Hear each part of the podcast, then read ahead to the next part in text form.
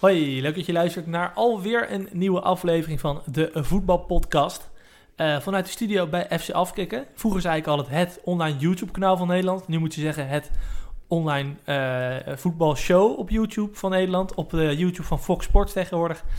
Uh, op dinsdag begint het om half vijf en op vrijdag ook om half vijf. Lekker een paar uurtjes praten over voetbal. Dus ja, als je de voetbalpodcast leuk vindt, ga dat zeker kijken. Ehm, Sam, ik zit hier met jou vandaag. Hoi Sam. Hoi Erik. Uh, geen Jimmy vandaag uh, door omstandigheden, maar we gaan het gewoon lekker samen doen. Uh, ja, interlandperiode gehad. Ja, ja ik, heb hier volgens mij, ik heb hier volgens mij al een hekelreden over gehouden in, de, in de uitzending van vorige week. Ja, ik ben een. terwijl ik heb best wel wat ook prima voetbal voorbij zien komen, maar dit is niks voor mij. Ik vind het maar niks. Ook dat er midweeks weinig is.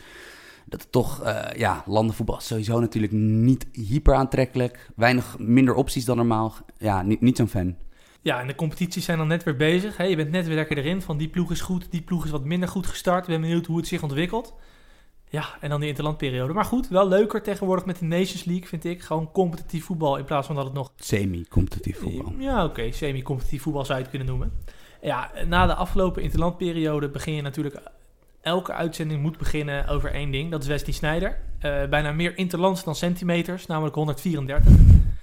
Had je, die in je, had je die al in je holster zitten al een tijdje? Die, uh, het, kan zijn dat deze ingestudeerd is inderdaad. Uh, ja, één keer tweede op het WK met Nederland, één keer derde, 22 keer aanvoerder en basisspeler op de eindtoernooien van 2006, 2008, 2010, 2012 en 2014. Dus gewoon een hele constante speler, zes toernooien achter elkaar in de basis gestaan. En ja, als je ziet de grote vier van Persie had toch niet vaak de goede vorm op eindtoernooien.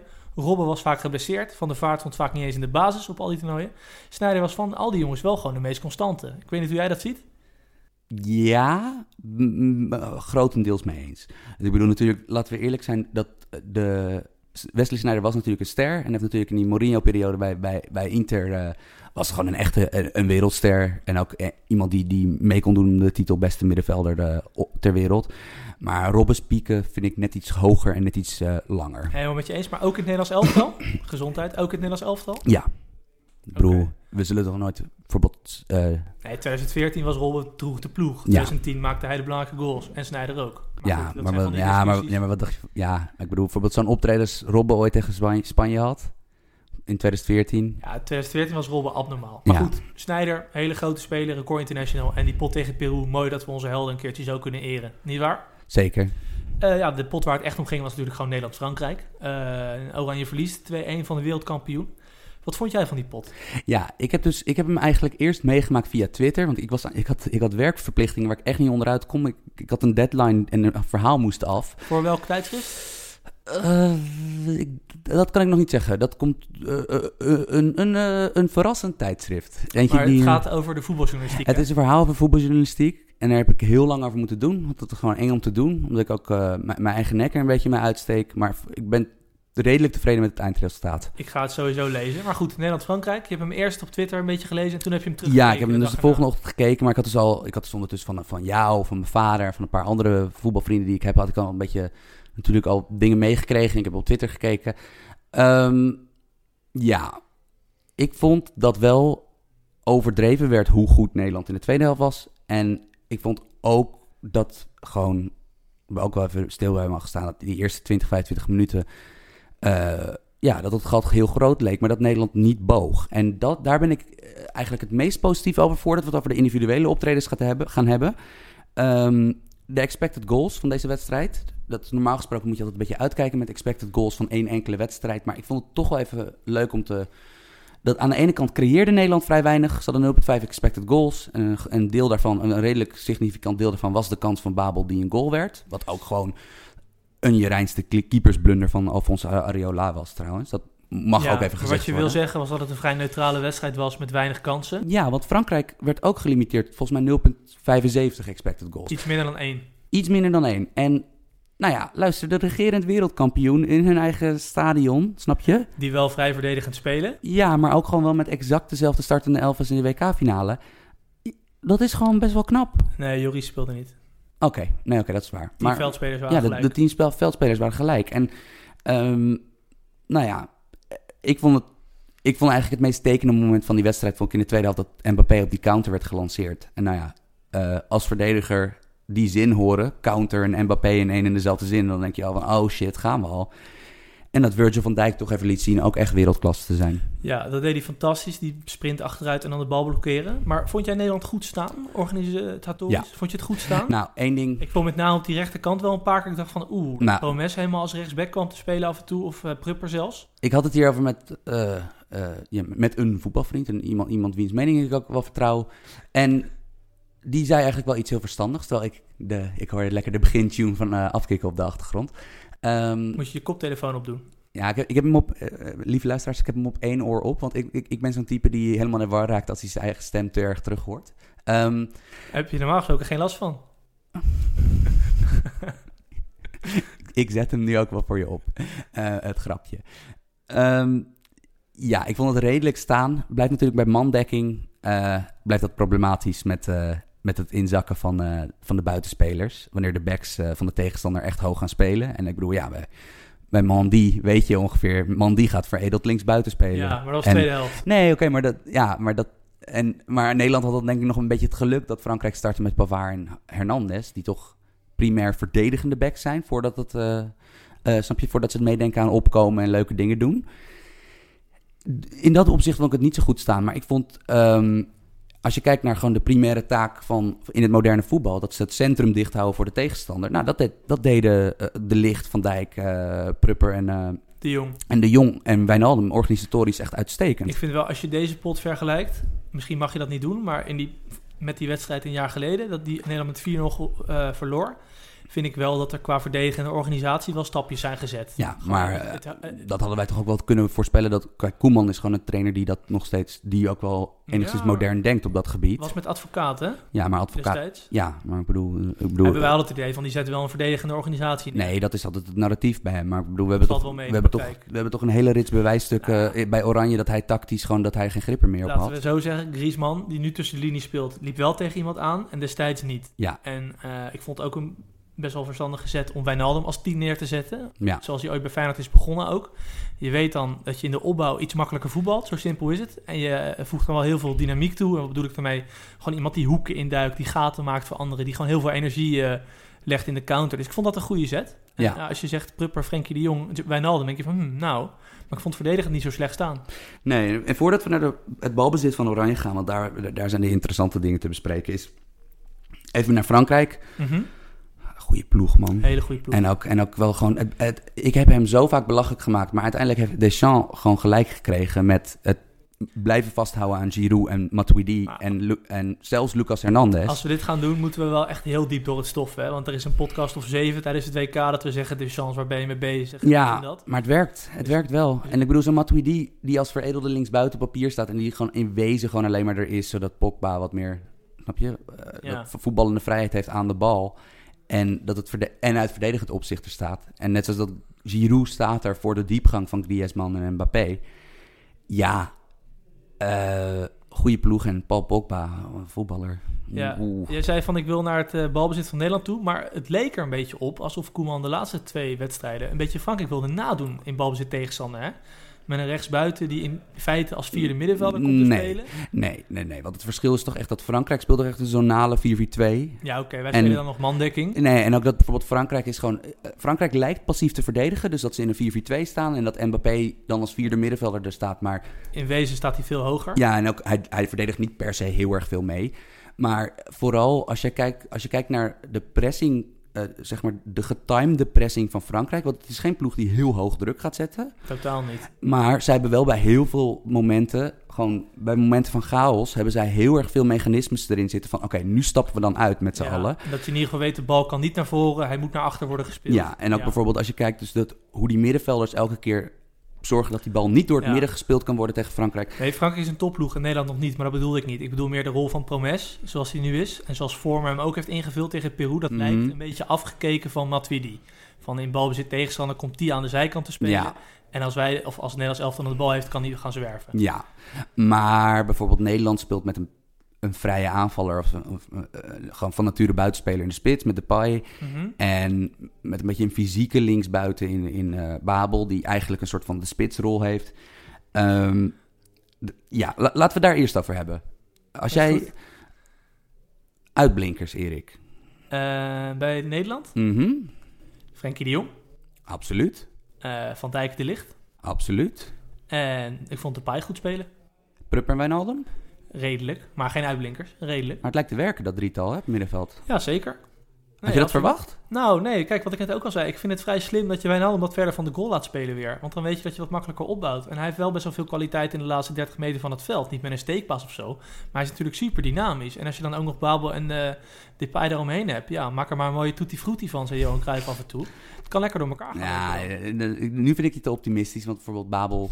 Nou, kijk, eh, ja, even een beetje reëel zijn. Op het moment dat Nederland op de helft van Frankrijk kwam in balbezit. Hè, meestal was het Frenkie de Jong die dan Mhm. het balletje ging ophalen en ging voetballen. Hadden we als aanvallende bezetting TT als rechtsbuiten, hè, als aanvallende rechtsback. eh Promes en Wijnaldum tussen de linies. Depay als spits en eh Blind dan linkshoog. En Babel ergens daartussenin. Ja, dat is niet echt wereldtop, wat ik daar allemaal opnoem. Allemaal in aanvallend Nee. opzicht. en, en, Daar en, ga je en tegen het is ook de vraag... heel veel mee creëren. Dat hebben we ook gezien, denk ik. Terwijl het, het liep in balbezit wel lekker, maar natuurlijk het einddoel bij dit oranje, waar gewoon aanvallend er gewoon, ja, gewoon voor op internationaal vlak is het gewoon aanvallend niet zoveel soeps. Dus zal het inderdaad, zal je dus je primaire taak in de aanval zal moeten zijn van hoe creëren we een optimale situatie voor Memphis. Ja, Ik heb niet het idee dat dit hem per se al is. nou dan zou ik hem dus niet als spits laten spelen. Maar het is de vraag van, hij is natuurlijk een soort van halve spits nu bij Lyon. Zeker Ja. nu eh Diaz weg is en eh Dembele is ook een spits die redelijk veel op de flanken kan gaan spelen. Dus hij is bij Lyon de laatste tijd echt wel meer in de as gekropen. Maar ik heb toch liever van, laat hem dan in een vrije rol vanaf links. Jij Of- zou zeggen, doe weer twee spitsen en laat Babel weer diep staan en de paai eromheen spelen. Nee, gewoon deze, deze 4-3-3, of wat je wil noemen 4-2-3-1. Maar dus met, met een middenvelder op rechts buiten, een spits en een linksbuiten. Prima. Dat, eh, maar dan misschien dat de paai dan... eh, en dan, ja, het is niet se- sexy, maar misschien dan toch weer Luc de Jong eh, als spits. Ja, hebben we eigenlijk alle fases van het voetbal behandeld? Namelijk, Nee, Eh, niet wacht, heel- even, wacht even, eh, kom maar op, want alles gehad behalve de opbouw van Nederland, toch? Ja. Dat wou je gaan zeggen, toch? Nou, niet alleen de opbouw. Dat, kijk, eh, eh, dat is grappig. De goal van Nederland viel uit een knappe vooractie en assist van Kenny Teten. Ja. Maar voor de rest was dat natuurlijk de problematische positie. En het was ook best wel duidelijk dat toen Jan Maat erin kwam... en het was wel in een periode dat Nederland echt nog op zoek ging naar die 2-2... maar het is duidelijk dat als je met een middenvelder op rechts buiten speelt... en er dus wat minder aanvallende impuls van, daar, eh, van rechts komen... dat je met een aanvallende rechtsback moet spelen. En Kenny Teten is gewoon Nee, geen goede aanvallende rechtsback. als je nou met een open rechterkant speelt, stel dan Jan Maat op. Ja, zeker. En nou ja, in dat geval, in dat opzicht was dus die assist. Ik hoop dus niet dat ze, dat ze zich bij Oranje daarop blind staren. Dat hij één heel goede actie had en die, en die bal achter Nou, Pavard. dat zit er blijkbaar wel in.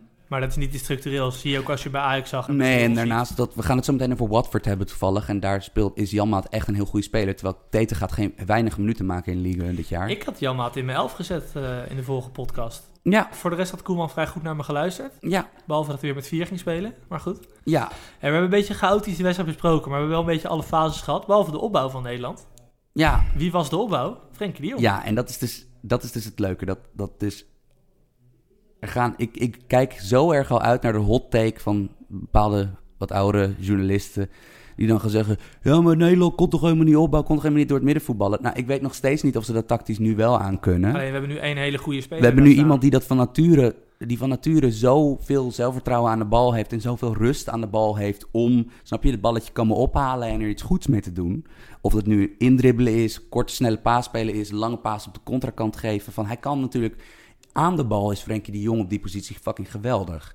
Het is aan de andere kant van de bal is het nog de vraag of hij internationaal topniveau aan kan. Of hij inderdaad. eh, eh, de- ik denk ook zeker dat hij dat kan leren. En eh, Hopelijk een hele goede ploeg opzoeken waar je dat weinig hoeft te doen. En ik moet ondertussen, Michiel de Hoog tweette dit ook. En ik, ik van de correspondent die tweette dit ook. En ik had het ook, ook een beetje hetzelfde. Ik heb hem nog nooit betrapt op ook maar één onverstandig ding in interviews zeggen, Frenkie de Jong. Ik wel. In zijn tijd bij Willem II zei hij een keer heel erg eh, media getraind dat Jurgen Streppel een goede trainer was.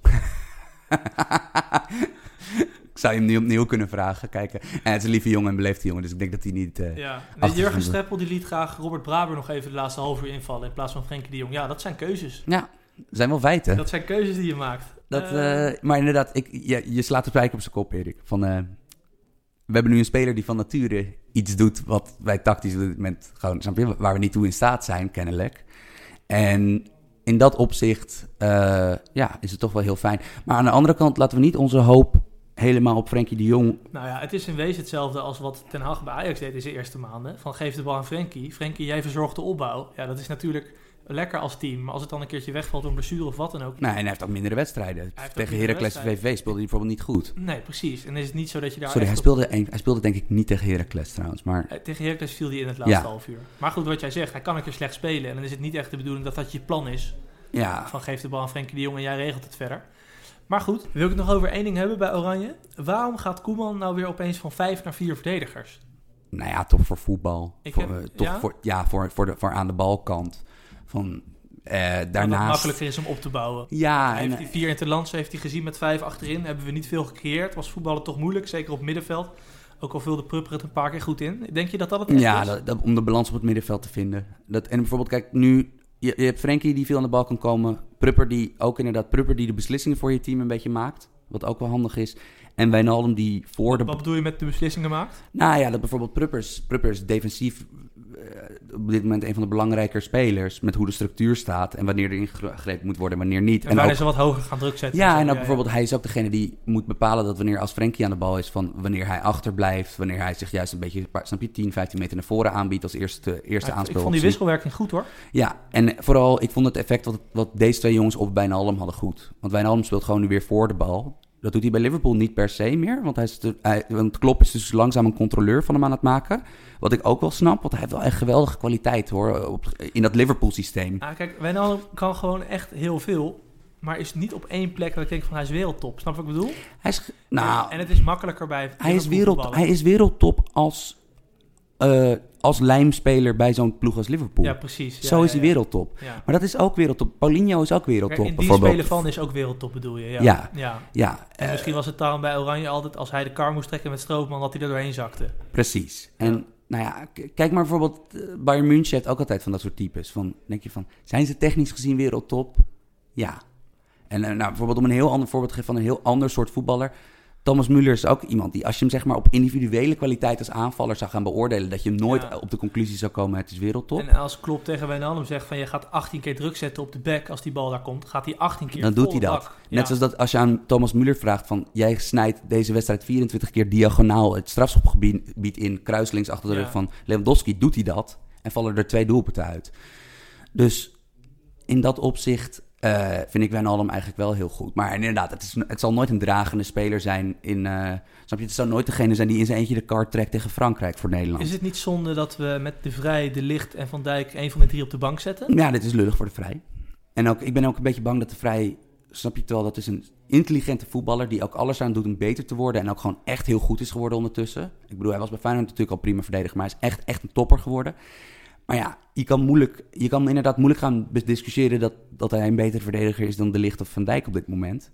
En ik maak me een beetje zorgen dat hij bij Inter... heeft hij natuurlijk ook gewoon... Skriniar is echt heel goed. Die bij jongen die naast hem en staat. bij zijn nationale team gebeurt nu een beetje hetzelfde. Ja. Hij is goed. Ja. En als ze met drie centrale verdedigers gaan spelen, dan staat hij basis. Alleen in een centrum even niet. Ja. Dat is vrij frustrerend, denk ik. Ik hoop dat hij bij Inter nog wel die Miranda, die, die dus bij Brazilië op de WK nog in de basis stond. Ik hoop dat hij die nog wel weet in te halen. Ja, en volgens mij heeft de Vrij ook vijf jaar contract bij Inter. Dus hij komt op een gegeven moment wel in de basis. Maar voor nu is het even vervelend voor hem. Ja. Ben je er blij mee dat we nu, ja, ik wil het geen 4-3 noemen, ook geen 4-4-2, maar een soort tussenoplossing gewoon, spelen? gewoon 4-3-3 met een, met een valse rechtsbuiten of 4-2-3-1. wat je kan. Eh, ja, prima. En ook Daily Blind.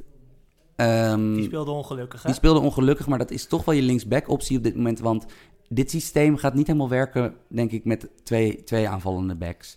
Want ik bedoel, je moet, Nee, toch, je moet het toch een beetje, het moet een beetje lafbackerig blijven. Want Nederland heeft niet zoveel aanvallende kwaliteiten. Dat ben ik met je eens, maar als je het afzet in zo'n wedstrijd, vind ik hem als linksback wel echt door de mand eh, vallen. Vond ik hem verdedigend niet goed. In balbezit redelijk. Niet top, maar redelijk. Aan de andere kant, denk Mbappé, als hij- Mbappé laat Ja, heel veel goede linksbacks op deze wereld er Mbappé heel zullig uitzien. Mbappé hè? is een wereldvoetballer, maar er is bewijs voor dat Blind in een viermansverdediging als linksback, en dan niet in de eredivisie, maar op een hoog niveau, dat dat lastig is voor hem. Nou ja, maar inderdaad, maar als je hem nu de rol geeft, inderdaad van... Nou, Kijk, stel spelen met vijf verdedigers, zou ik prima hem linksback zetten. Heb je nog wat coverage? mm, I don't know. Ja, maar dan ook daar... Nee, want ik vind hem als wingback weer dat...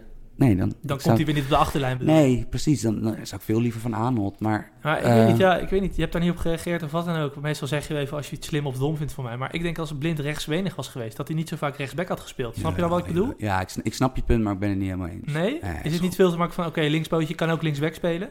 Nee, Weet je het zeker? Ja. Ik bedoel, Blind, Blind kan echt wel wat. Zeker, zeker in, de, in de passing, hè? Van Ja, dat- maar daarom, ja oké, nou goed. Toch? Kom je weer een lange verdediging, Ja. eh, lange, lange discussie dat je niet via je back moet opbouwen, bla bla. bla. Nee, oké. Maar hebben de luisteraars ook wel genoeg nee, gehoord. ik denk, dat, ik denk dat het inderdaad voor Ten Hag is dat het wel luxe is eh, eh, dat, hij, Ja, dat, dat hij hem centraal kan opstellen. wil je nog iets kwijt over Oranje? Want we zijn er een beetje doorheen wel. Ja, even, ik wil een paar posities dat we toch even een beetje de twijfelgevallen gevallen kunnen bespreken. Ben jij, ik, heb vorig jaar een groot verhaal van VE Pro gemaakt waarin ik zeg maar Quincy Promes, Spartak, Spartak Moskou versie Quincy Promes analyseerde en besprak.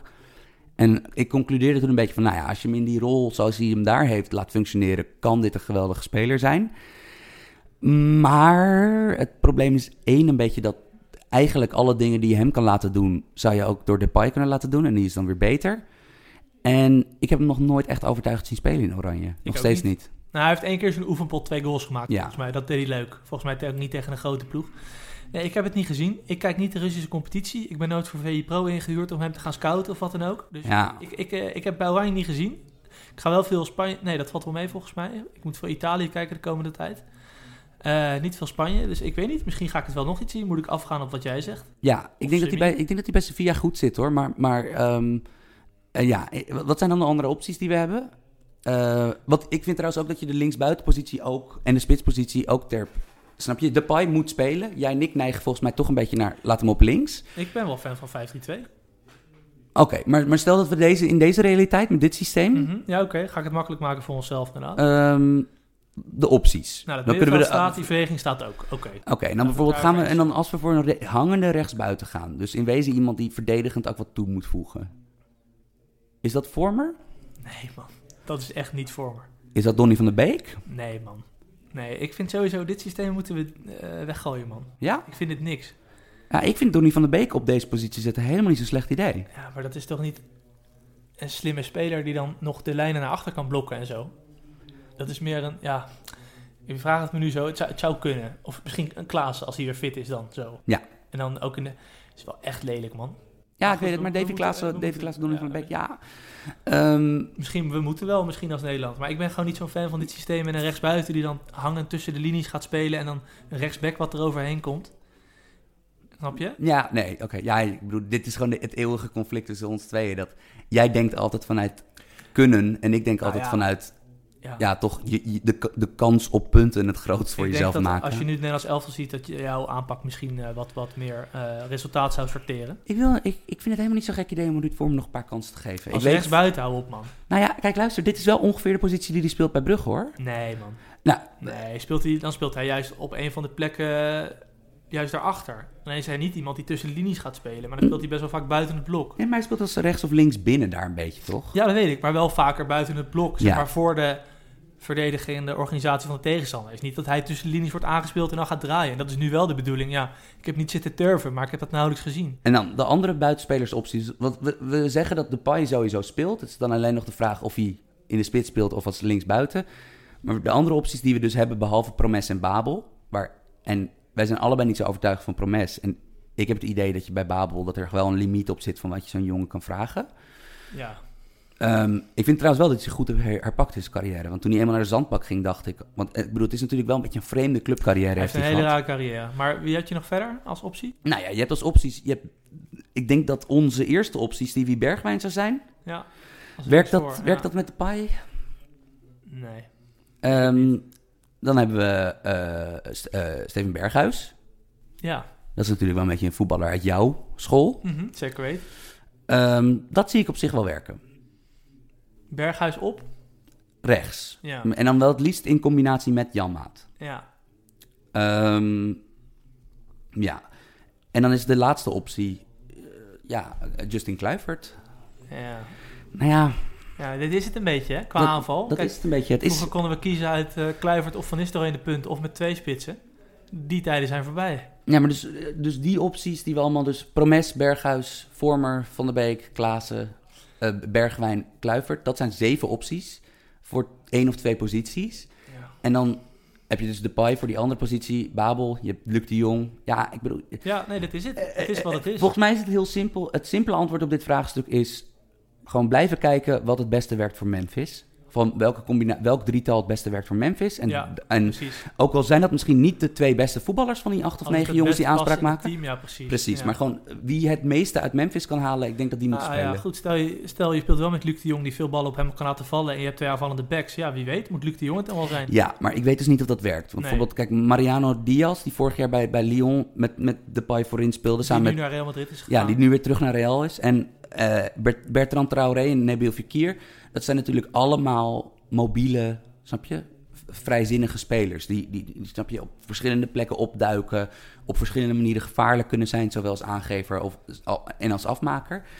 En ik heb dus het idee dat dus in een aanval waar je zeg maar van rol kan, kan switchen met elkaar, dat dat Memphis goed doet. Dus dat hij en links, en linksbuiten en spits en valse spits kan zijn. Ja. Ja. we moeten nog maar een keertje een podcastje maken over hoe het kan dat Nederland geen goede spitsen meer opleidt. Of dat misschien wat te maken heeft met de manier van opleiden. Maar goed, wie weet in de toekomst. Eh sluit hem nu dan nu wel af, Oranje? Ja, Moeten we nog even hebben over. Moeten we nog even het volkslied analyseren? Werd dat goed meegezongen? Werd het slecht meegezongen? fuck het volkslied. Oké, mooi. Nou, heeft dat invloed op de wedstrijd, het volkslied? Ja, ik bedoel, dat- ik bedoel daar, daar, daar, daar kan je toch eigenlijk al die hele score uit aflezen. Ja. Nou, als je dan Frenkie de Jong het ziet meezingen, dan weet je al genoeg. Die gaan een goede pot spelen. Volkslied takes zijn de meest garbage takes op aarde, hè? Nou, er was ooit een keer bij Stuurvoetbal serieus, is het gebeurd dat ze het volkslied lieten zien in 2014 en 2016 en er zat een verschil in. Tom Egbers die zei dat, van ja, je kan het eigenlijk al zien. Ja, oké.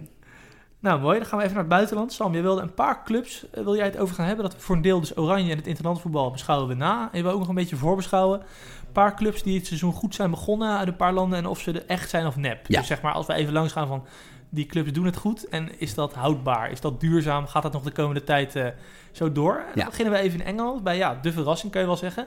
Watford, 12 12, uit 4. 12 punten voor de Hornets, maximale score. En er zijn, ik heb al drie artikelen eh, gevonden online die zich afvroegen of Watford het nieuwe Leicester City is.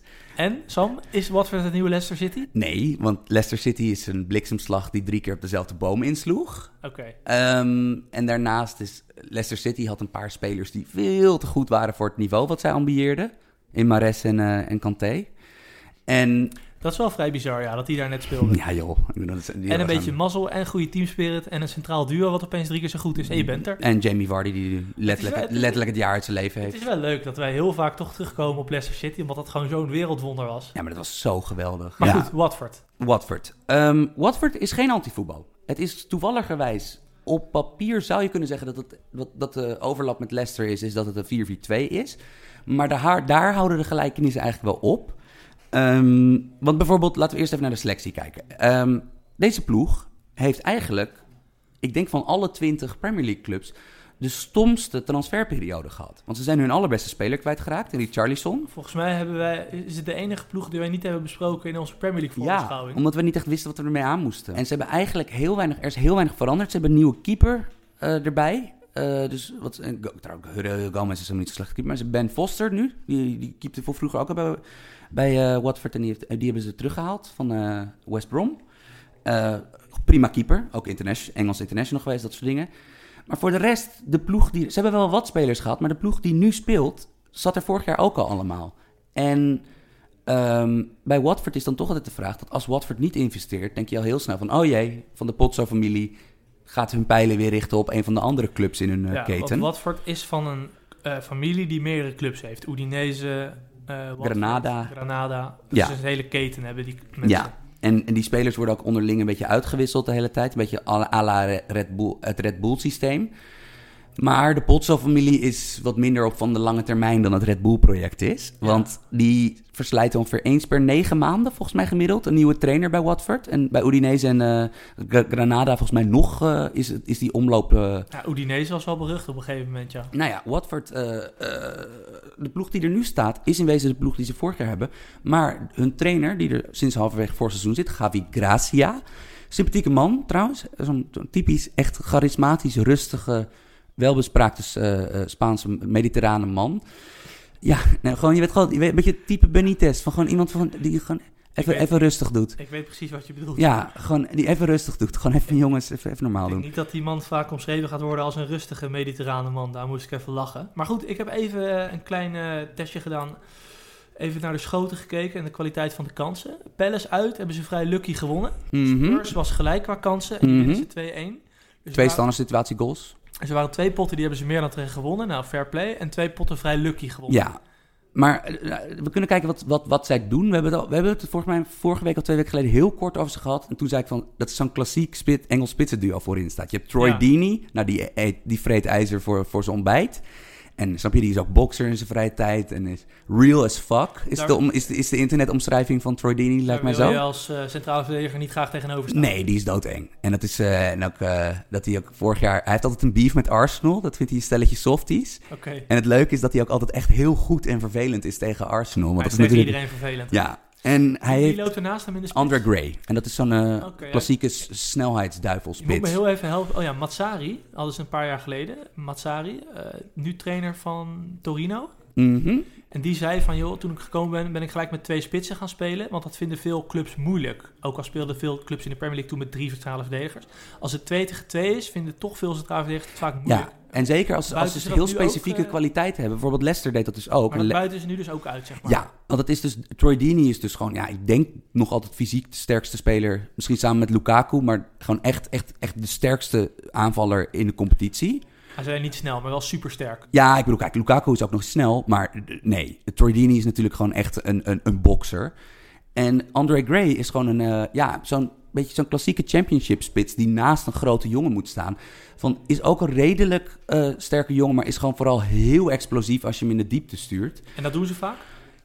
Ja, ja nee, het is dus wel van de lange bal die ko- doorkopt op, op Gray. Dat is gewoon een heel effectief wapen. de twee wingers komen naar binnen om de tweede bal op te pikken. Ja, En, en, als het is dan mislukt, hebben ze altijd nog zes man achter de bal. Precies. En bijvoorbeeld een ander wisselwerkingje wat je vaak ziet. En op het allerhoogste niveau hebben we natuurlijk altijd de goudstandaard. Dus hoe Benzema en Ronaldo dat deden. Maar bijvoorbeeld als je kijkt naar hoe Dini dan fysiek zich aanbiedt voor een lage voorzet bij de eerste paal of de tweede paal. Dat Gray's timing met dat krui- een kruislinks looppatroon uitvoeren om, daar, om dat te benutten, is echt klassiek Engels goed. Van, dat is echt van zo'n zo'n striking duo, striking partnership. Dan heb je een middenveld met vier centrale middenvelders. En dat is dus al heel anders dan Leicester. Leicester. Je hebt één echte breker, eh, Etienne Capou. Nou ja, heeft Frans, Frans nationaal team een jaar of acht geleden gehaald. Eh, Kan aardig voetballen hoor. Ja, is, is sterk, is heel gemeen. is, Zit, zit prima op zijn plek daar. ja, en is rustig aan de bal en is, is van de doodschoppen als, ze- als, ze, als ze de controle uit de wedstrijd eh, halen. Naast hem zit een echte box-to-box speler. Ik, ik had vorig jaar een beetje het idee dat hij overschat werd. ehm, omdat hij veel doelpunten maakt als middenvelder. Maar hij speelt dit seizoen wel heel goed. Dat is Abdoulaye Doucouré.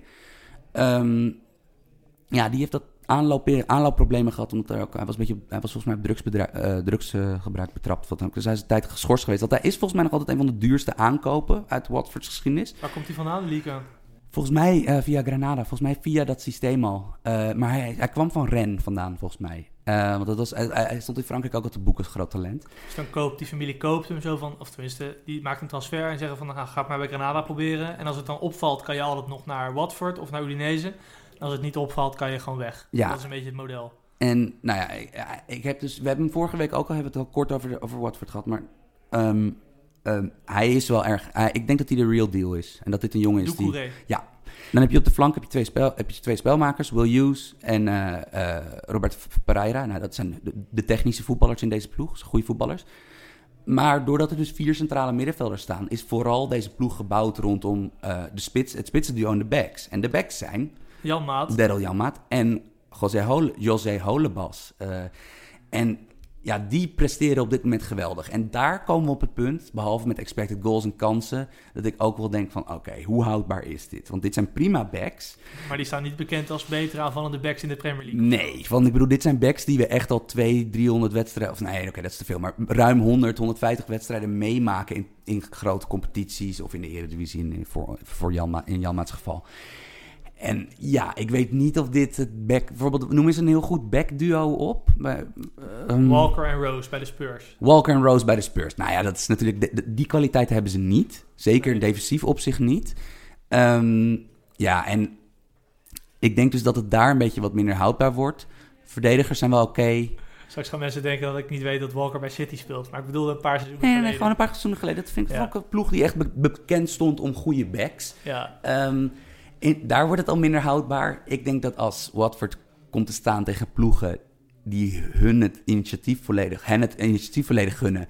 Ja, dan wordt die Ehm, lange bal ook wat voorspelbaarder te verdedigen. Hè? Ja. Omdat je dan eh, in het middenveld te weinig mannetjes hebt voor die tweede bal. Maar aan de andere kant, dit is een ploeg die tactisch helemaal in orde is. Maar als ik jou hoor, is het dus een Spaanse eh, vriendelijke mediterrane man. Een Spaanse trainer die lange bal tweede bal speelt. Dat is wel grappig. Nou, niet helemaal. Want het exotische eraan is dus dat hij dus redelijk voet- veel voetbal op het middenveld oké. gebracht. Het is geen Burnley 4-4-2, het is geen Leicester 4-4-2. Het is dus niet zoals Burnley lange halen gauw thuis. En het is niet zoals Leicester met z'n allen in het eigen strafgebied staan en hopen op een counter. Doen ze aan eh, pressing?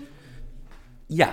Ja, Ja, wel? ja, Oké. ja, ja. Nee, van, van, vandaar dus allemaal, vandaar al die middenvelders. Om, om, eh, om dus inderdaad de boel een beetje Nou, leuk. pressen. Ik ga ze in de gaten houden de komende week. Ik zeg dat deze ploeg tot mid-november gaat verrassen. En dat het dan weer dat dan de realiteit Ja? toeslaat. Niet wat eerder?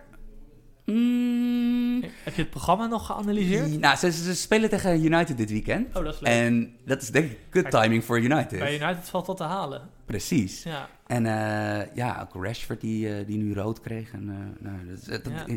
Mourinho die op zijn bek gaat op, Nou. in een, op een parkeerplaats. Heb je dat gezien? ja, dat speelt allemaal mee. Ja, nee, Nee, dat, dat speelt totaal niet nee mee. maar wel leuk. Dat was wel grappig. Ehm, Ehm, in Spanje heb je ook zo'n ploeg. Ja, en ik weet niet of die ploeg... Het Celta de Vigo. Uh-huh. En ik weet niet of Celta weer terug kan naar de dagen van begin 2000... dat ze, dat ze echt weer een top 4 ploeg worden. Maar eh Celta heeft zeven punten uit drie wedstrijden... hebben gewonnen van Atletico. Ehm, ik weet niet per se of deze ploeg vierde kan worden in Spanje... dus achter de grote drie. Uh-huh. Maar ik weet wel dat dit is structureel succes. Want dit is denk ik... Als je het nou hebt over een ploeg die in het middensegment van zijn eigen land zit qua financiën. Is wel leuk. Ik heb ze nul minuten gezien, dus vertel mij maar even hoe het in elkaar zit. Nou, daar. Celta kennen we al, want die hebben natuurlijk in dat seizoen dat Ajax eh ver kwam in de Europa League. Uh-huh. Speelde, ze, speelde Ajax tegen Celta. Maar Celta zelf kwam ook tot halve finale, toch? Nou, tegen ik zou je nog wat vertellen. Als John Guidetti in de laatste minuut die bal erin had geschoten, was, Was de finale. Ajax-Celta geweest. Had Ajax de Europa League wellicht Ja. gewonnen. Ehm, In plaats van een volledig kansloze wedstrijd tegen Man United te spelen. inmiddels zijn we twee trainers verder bij Celta. John Guidetti voetbalt er ook al niet meer. ze- we, hebben, we hebben nu een... eh, eh, ik ben even zijn voornaam vergeten. Dit kan jij even, even. Oesman of zo. Nee, maar hij heet Mohamed, heet hij van zijn achternaam. Maar het is een Argentijnse eh, trainer. Die, ik ken hem niet, omdat hij zijn carrière... Hij heeft zijn streep verdiend in de Mexicaanse competitie. Wat, En wij kijken naar een hoop voetbal. Maar geen Mexico. Nee. Nou, ik heb genoeg Mexicaans voetbal gezien om, om het niet te disqualificeren. Want het is eigenlijk wel een leuk, specifiek soort voetbal. Heel veel opbouw van achteruit. toch? Ja, hoog tempo. Veel, veel, veel, ook echt, echt veel van die, van die, van die, van die turbo, eh, turbo konijntjes. Snap je? En dan is Lozano de allerbeste natuurlijk. Ja. Ja, ja. Maar veel van dat soort type spelers. Ja, le- leuk, leuk, redelijk leuk voetbal. Salida eh eh, Volpiana. Dus, dus eh, ja, opbouw van achteruit. Ehm, Celta. Eh, die hebben dus nu een nieuwe trainer. En die heeft een systeem bedacht. Want die heeft zijn selectie gekeken. En bij Celta heb je eigenlijk vier, heb je echt vier sterspelers. En voor de rest, daar komen we zo op terug. Het is een team wat echt uitstekend transferbeleid voert. Ik durf te zeggen dat het de slimste transfer, eh, transfertechnische ploeg op dit moment in de wereld is. In de wereld. Ja. Oh Ja. joh. Ehm, maar oké, we gaan even de spelers na. Die vier topspelers. De eerste, Mag ik ze raden? De eerte moet jij, is een ex-Ajaxiet. Lobotka? Ja, die had Ajax niet moeten laten Is een lopen. mannetje Slovaaks of Sloveens? Of zo? Slovaaks. Slovaaks, 1,70 lang. Een soort, ja, mag je hem vergelijken met Frenkie de Jong, maar dan kleiner? Ja, en, ik denk defensief, en defensief beter. Gewoon in de opbouw heel sterk, draait alle kanten op, heeft een paas lang als kort. Eh, je zet hem gewoon niet makkelijk van de bal af. Ja, Jij echt. zei dat die verdediging ook heel goed is. Dus. Hij is verdedigend beter dan Frenkie. Hij, is ook wel een paar, hij, is een paar, of hij heeft in ieder geval wat meer, wedstrijden meer ervaring dan Frenkie. En, dus en welke trainer bij Jong Ajax eh, zei van dat is hem niet? dat, Was dat is meer jouw forte. Stam of, of Groenendijk zelfs nog? Nee, Groenendijk is tien jaar geleden, dat is niet waar. Nee, ik, dat, dat zou ik niet meer weten. Ik weet, ik weet even niet meer de tijdlijn. eh. Ik weet wel dat, dat Nikos Overhul, eh, eh, een van mijn favoriete voetbalmensen in Nederland, dat die eh, echt al heel lang ride or die met hem is als scout. En het is wel echt heel leuk dat, dat de religie Lobotka enige legi- legitimiteit heeft gekregen. Want hij is gewoon echt een van de betere spelers in Die Spanje. staat op of zes. betere middenvelders op Spanje op dit moment. Die staat op 6. Dan heb je nog Iago Aspas, denk ik, die je gaat noemen. Ja, je, je weet volgens mij dat dat stiekem een van mijn favoriete voetballers op aarde is. Wist ik niet. Ja, dat is een aanvaller. Maar dat zeg je ook wel vaak. Nee, maar dit, is een, dit, is, dit, is, dit, dit, is, dit vind ik wel echt een legende. Van, dit is dus iemand van, die niet bij een topclub speelt. En echt wel gewoon echt een topspits is. Of, Het is geen spits trouwens, het is een aanvaller. Want het is een vrije aanvaller.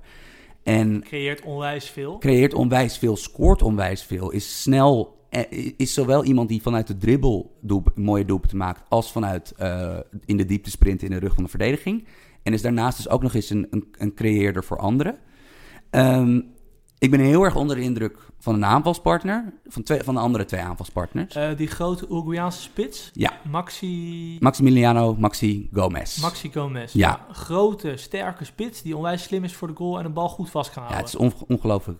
Ik, Uruguay, hoeveel inwoners die hebben en dat die nu weer Ja. een, een volgende topspits hebben. Dit is echt bizar. Maar hij is wel, denk je, ik hoor je zeggen een volgende topspits. Daarmee impliceer je van dit is een Cavani of Suarez. Ja. Maar hij moet toch wel wat meer bediend worden dan die twee. Hij is toch zelf al minder Ik denk wel dat hij bij vergelijkbare clubs uiteindelijk komt te spelen. Want Maar- hij is zo jong. Maar meer zeg maar als, als... Hij is 21 of zo? Ja, Meer zeg maar als, als spits die kansen moet krijgen door zelf slim weg te lopen. Ja. Cavani Suarez kunnen zelf dribbelen en noem Ja. maar op.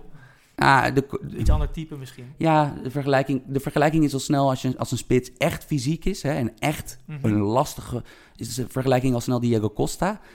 Ik denk Hij is hij... breder dan Costa. Hij is breder dan Costa en hij heeft iets meer finesse. Ik bedoel, kijk, Costa is natuurlijk gewoon... Ja, is een wereld- Costa niet met zijn finesse, hè? Ik bedoel, die, Nee, oh, ja, luister, ik ben een enorme Atletico-fan. die Ik is stift een- tegen Real laat. Ja, nee, maar, nee, maar ik, eh, ik ben heel erg fan van deze spits. Ik bedoel, het is natuurlijk wel een jonge spits. Dus het is niet elke week is, het- is, het, eh, is, is het Champions League. Maar ehm, ja, dat is, dat is toch... eh, Maar grote geblokte spits, heeft hij, heeft hij als bijnaam de stier, El Toro? weet ik niet, maar dat, dat moet haast wel. Ja. Eh, eh, dat, dat moet haast wel. Dat, Ja.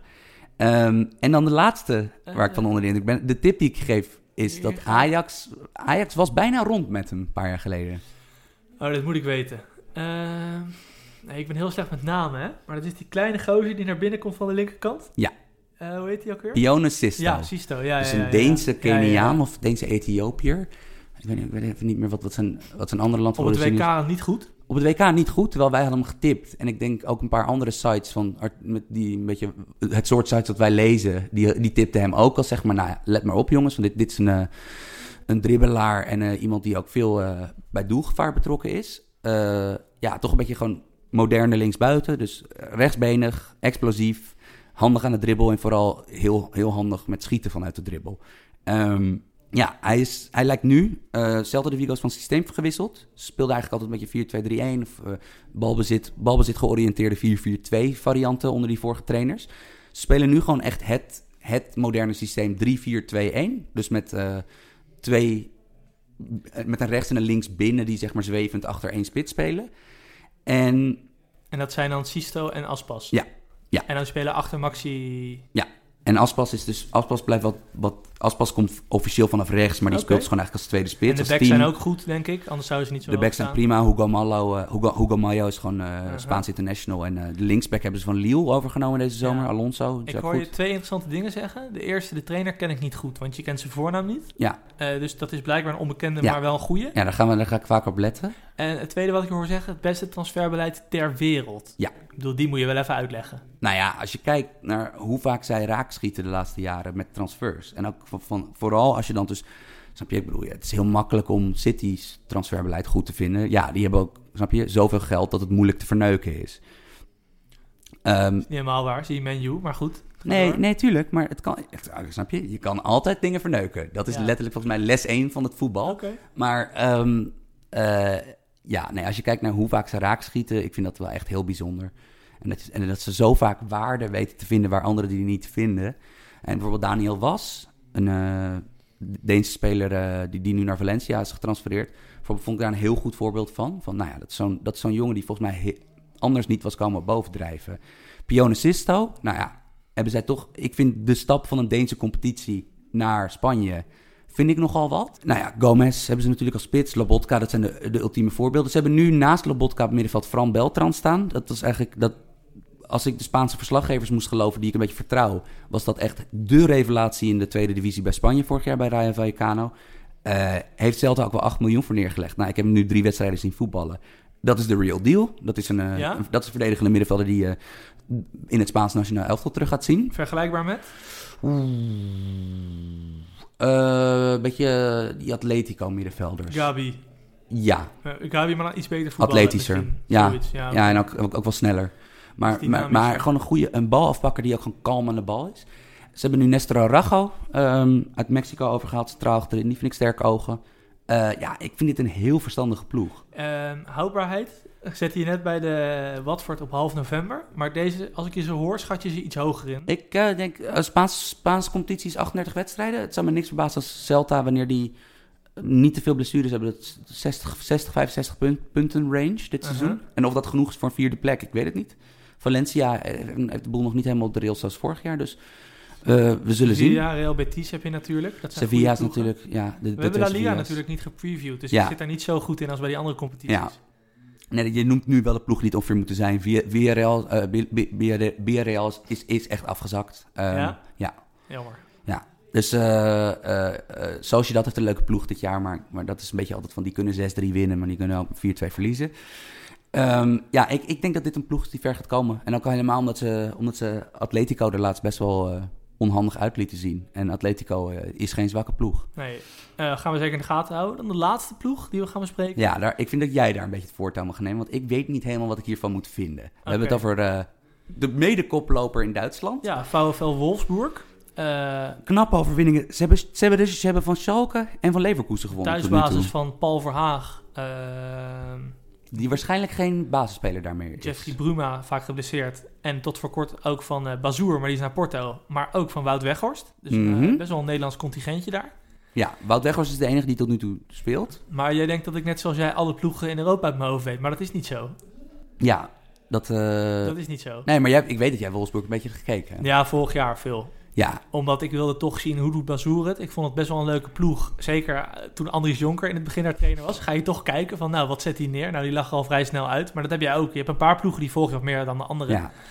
Maar ik heb ze dit jaar nog niet gezien hoor. Dus ik kan niet hele analyses ophangen zoals jij hebt gedaan. Maar uh, over het algemeen is er iets raars in de, aan de hand in de Bundesliga, hè? Mm -hmm. Wat dan? Nou ja, dat als jij kijkt naar, en dat is ook, daar is expected goals trouwens ook interessant, want dan zie je ook heel vaak hoe dicht het bij elkaar ligt. En je hebt nu nog maar twee speeldagen gehad. Ja, nee, nee, maar ik heb het niet over de expected goals van nu, maar van de afgelopen seizoenen. Ja. Maar als je ook kijkt dat bijvoorbeeld soms een ploeg dan naar aanleiding van expected goals hadden ze derde kunnen worden in de Bundesliga en die eindigen dan veertiende of zo. Ja, het, het, het, en, het, het, Dortmund van Klop, het jaar dat ze echt laag eindigden, was daar een heel goed voorbeeld van. Ja. Die, die miste alle grote kansen en als hij een counter was, lag hij er gelijk in. Ja, want het is natuurlijk een... Maar voordat je dat gaat doen bij Wolfsburg, de eerste pot hebben ze vrij lucky gewonnen van Schalke. Nou, dat was dus met het Weghorst-incident, met de ja. ingetrokken rode kaart. Maar ze hebben wel Leverkusen uit echt volledig verdiend gewonnen. Ja, en ook als je... Dat is knap. Ik, ik, als het Wolfsburg Schalke heb gekeken en als er één ploeg moest winnen, was het denk ik wel Wolfsburg. Ik bedoel... Uh, niet volgens de kansen.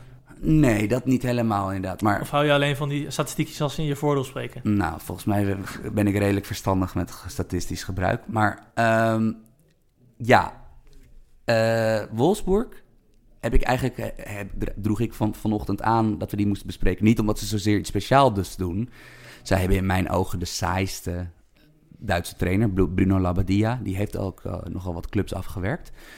Um, en ook qua spelers vind ik het ook... Ik vind Maximilian Arnold een heel goede middenvelder al heel lang. Ook vraag mij af wanneer het een beetje tijd wordt of hij niet in het Duitse elftal moet. Maar als je het hebt over een club die wel veel geld weggooit op de transfermarkt, heb je het wel over Wolfsburg. Ja, maar dat kan dus nu minder. Want ze hebben bijvoorbeeld nu ze hebben twee, ze hebben twee keer de portemonnee getrokken deze zomer. En ook twee, volgens mij, redelijk betrouwbare aankopen. Ze hebben Weghorst gehaald en ze hebben uh, Jérôme Roussillon gehaald. Dat was vorig jaar eigenlijk de beste linksback in de Ligue 1 bij Montpellier. Um, linksback met aanvallende, aanvallende bedoelingen. Vind jij Weghorst een hele betrouwbare aankoop van AZ komend? Ja. Ja, wel? Ja, jawel. Want ik bedoel, je, je weet wat je krijgt. Je krijgt, een, je krijgt een goede targetman. Die niet zo goed kan voetballen. Nee, maar dat hoeft nee. toch ook niet per... Je hoeft, niet elke ploeg hoeft een meevoetballende spits te hebben. Ik dat bedoel, is waar. Dortmund gaat vaak het initiatief van de tegen... Of, uh, sorry, Wolfsburg gaat vaak het initiatief van de tegenstander geven. Um, Weghorst ook niet echt een counterspits? Nou... Ik hij bedoel, is wel slim in het lopen, maar hij heeft, maar... hij heeft, hij heeft wel... Ik bedoel, ik vind hem gewoon genoeg kwaliteit hebben om, om als kapstok... Uh, ja... Uh, in principe doe ik nu hetzelfde als zijn hele carrière al gebeurt. Ja. Van Heracles naar uh, AZ, God kan ja, dat wel. en ik bedoel, tot nu toe, en het oogt ook nu, tot nu toe oogt hij niet echt per se... Nou kijk, ik heb ook wel een grote mond voor iemand die hem nog geen minuut in het Wolfsburg heeft ja, zien spelen. Ik, ik, ik Alleen, ik zie het niet zo 1, 2, 3 voor me. Um, maar wat ik, waar ik eigenlijk, waarom ik het over Wolfsburg wilde hebben, is van het gat in Duitsland tussen de nummer 2 en laten we zeggen de nummer 15, 16, misschien zelfs de nummer 18. Dus niet het verschil in punten, maar echt in kwaliteit. Nee, in kwaliteit is zo verschrikkelijk klein. En dat maakt de Bundesliga dus zo leuk. En het is dus ondertussen een soort van onontdekt... Het is dus echt een soort van onontdekt goed restaurant... waar je goedkoop kan eten...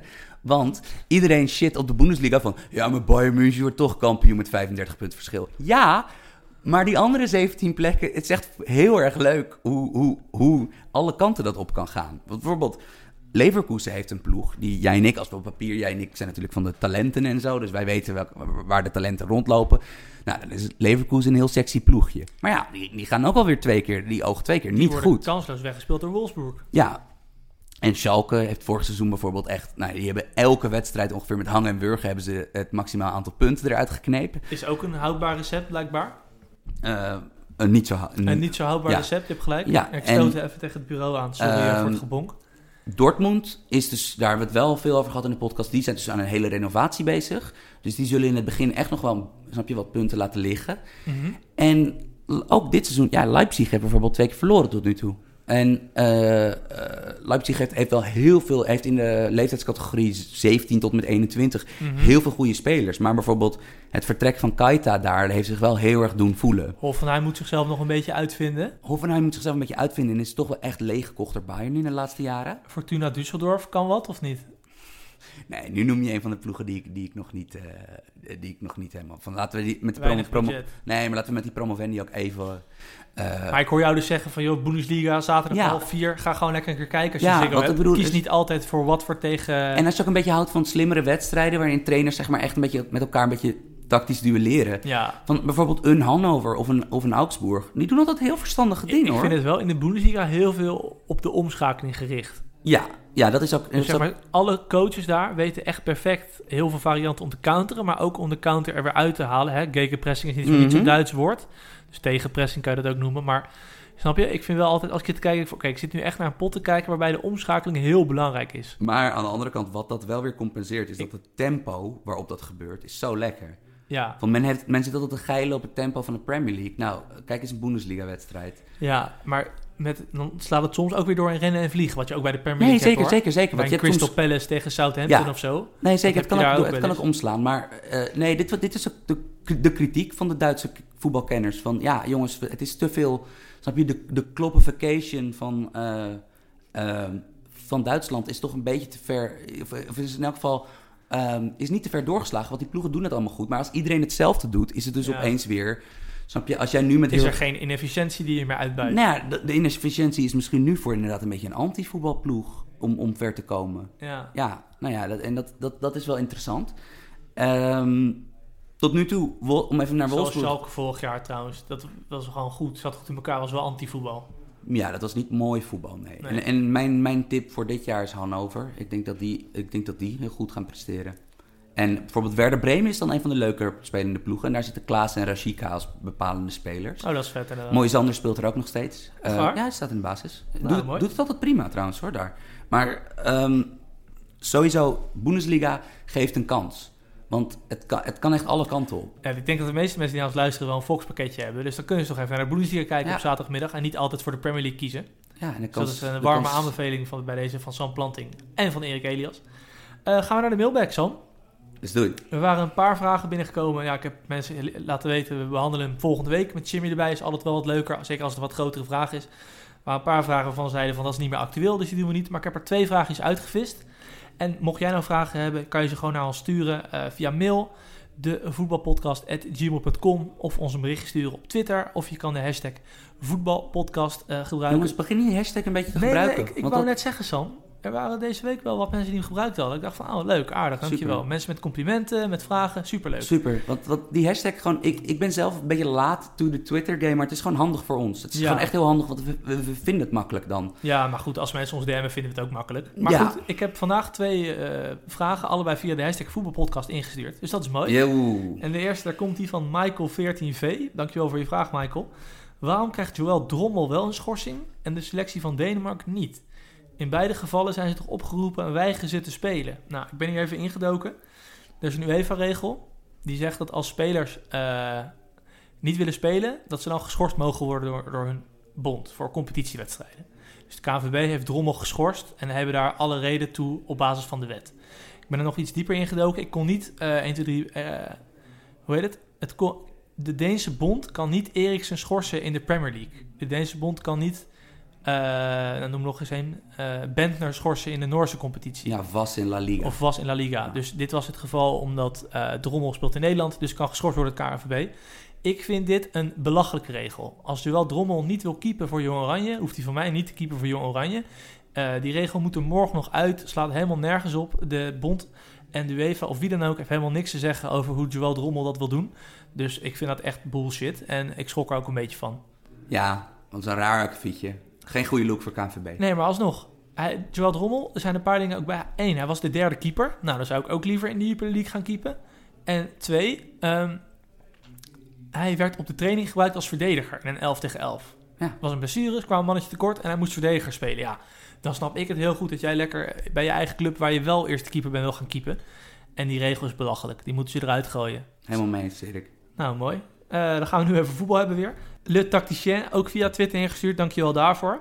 Wat vinden jullie van de ideeën van de UEFA om de uitdoelpuntenregel te wijzigen? Ik ben heel benieuwd naar je antwoord eigenlijk. Nou, Erik. ik wist niet dat dit speelde. Is dit een ding? Dit is een ding, dit is een wordt ding. dit in de kamertjes in Zurich wordt dit, eh, besproken? Eh, volgens mij, ik kwam via de Twitter van Gary Lineker. Volgens mij, eh, volgens mij is dit gaande. Is dit een, is dit een Nou, ik vind dat leuk, want ik vind het raar dat, eh stel het is een gelijke stand over 180 minuten, dat de uitploeg dan in principe meer kans heeft om een belangrijke goal te maken in de verlenging. Ja. En ik vind niet dat je kan zeggen, ja, ze speelden uit en het publiek was tegen ze en zo. Ik geloof daar zelf niet heel erg in, zeg ik heel eerlijk. Ik weet niet hoe jij dat ziet, maar ik denk niet dat het publiek zoveel invloed op een wedstrijd heeft. Ik zou zeggen, eh, of hou dit vast, maar ga er in een verlenging van af. Dus als het over 180 minuten gelijk is, prima, schaffen we het daarna af. Of gooi hem er helemaal uit en een goal is een goal en ga lekker voetballen. Ik ben, ik ben voor optie 2. Ja? Ja, want dit is, dit is nou echt zo'n regel. En we hebben bij sport wel vaker van dat soort dingen. Dat bijvoorbeeld ook... Nou ja, laten we een heel simpele doen. Bijvoorbeeld bij American Football. Dat is dat, is, dat ze vroeger... eh, of nee, laten we nog simpeler doen. Dat wielrenners vroeger niet verplicht een helm op hoefden. Van, dat is zoiets, een regel, waar je dan achteraf gezien denkt... Oh shit, we waren natuurlijk gewoon echt met z'n allen heel raar aan het doen. Ja, En bijvoorbeeld dit- dat je geen videoscheids bent voetbal. There you go. Ja. There you fucking go. En nou ja, dit is, vind ik het meest extreme voorbeeld hiervan. Dit is zo'n onzin. En over 50 jaar praten we zo over de strafschop. Ja, precies. Oh, 100, 100, 100 Als je dan liet vallen in de hoek van de 16, kreeg je een strafschop. Kreeg je dus, ja, kreeg je van een situatie waar je 1% kans op een goal had, werd opeens een kans, eh, een kans van 75% op het doelpunt. Bijvoorbeeld. Ehm, ja, nee, ik ben, ik ben hier zo snel mogelijk. Ik vind het wel een minder extreem voorbeeld hoor. Ben jij nog een beetje in die geschiedenis gedoken of helemaal niet? Helemaal Nee. Ja, ik weet niet wanneer dit is ingevoerd. Maar ik, vind, ik snap de theorie op zich dat het uit moeilijker is om een goal te maken dan Ja, thuis. ze moesten een tiebreaker. Ze moesten een tiebreaker Ja, vinden. Het muntje opgooien, dat is natuurlijk nooit leuk. nee. Maar het, het- zorgt voor zoveel andere wedstrijden vaak. Als je uit een goal hebt gemaakt, Ja. vaak zie je Europees gezien in die, in, die, eh, in die twee luiken, zie je vaak dat dat ploegen zo verdedigend gaan spelen. En dat is eigenlijk jammer. Ja, gewoon, ik ben, ik ben helemaal voor gewoon het afschaffen van deze... Toen ik, eenmaal, toen ik laatst dat opeens dacht van, oh, dit wordt weer een discussie, dacht ik opeens van, ja, tuurlijk. Van, toen Ja. ik echt, echt vijf minuten Maar, maar over na denken van, ja, tuurlijk, dit is onzin. eh, nou, dan zijn we er doorheen.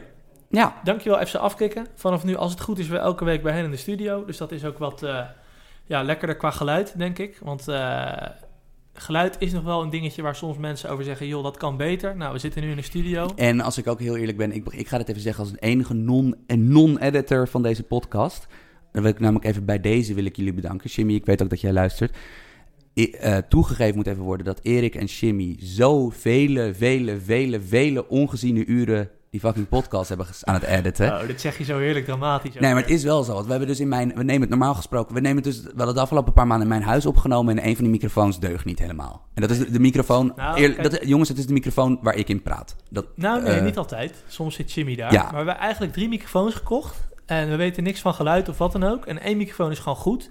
Nou, daar zit ik natuurlijk ach- altijd achter. Dat is logisch. Anchorman. Eh, eentje is gewoon normaal, maar niet top. En eentje is echt gewoon, ja, kut. Gewoon echt kut. Dus wat er dan gebeurt is, als je moet editen, dan kost dat veel tijd om het allemaal gelijk te trekken. En zelfs als je die tijd erin stopt, is het niet altijd zo dat het dan topgeluid is. Dus we snappen ook soms waar de klachten vandaan komen. Alleen ja, kon het niet echt oplossen. In de zomer was het hier bij Af- FC Afkikken vaak ook dicht, weet je wel. En we wilden ook niet elke week hier voor de deur staan eh, aanbellen. Maar we hebben nu geregeld dat we hier mogen zitten. Dus dikke SO, eh, een shout-out is dat naar FC Afkikken. En nu we toch even niet helemaal voetbal gerelateerd. Of niet helemaal eh, onpersoonlijk aan het praten Nou, ik, zijn. ik vind het wel leuk om even een keertje uit te leggen hoe het kan. Dat dat geluid soms Ja, minder goed is. Maar Dus Erik, hebben we bij deze gedaan. ik wil toch nog even één ander ding bespreken. Want er komt wat nieuws aan rondom jou en mij. Wij nemen dit op dinsdagmiddag.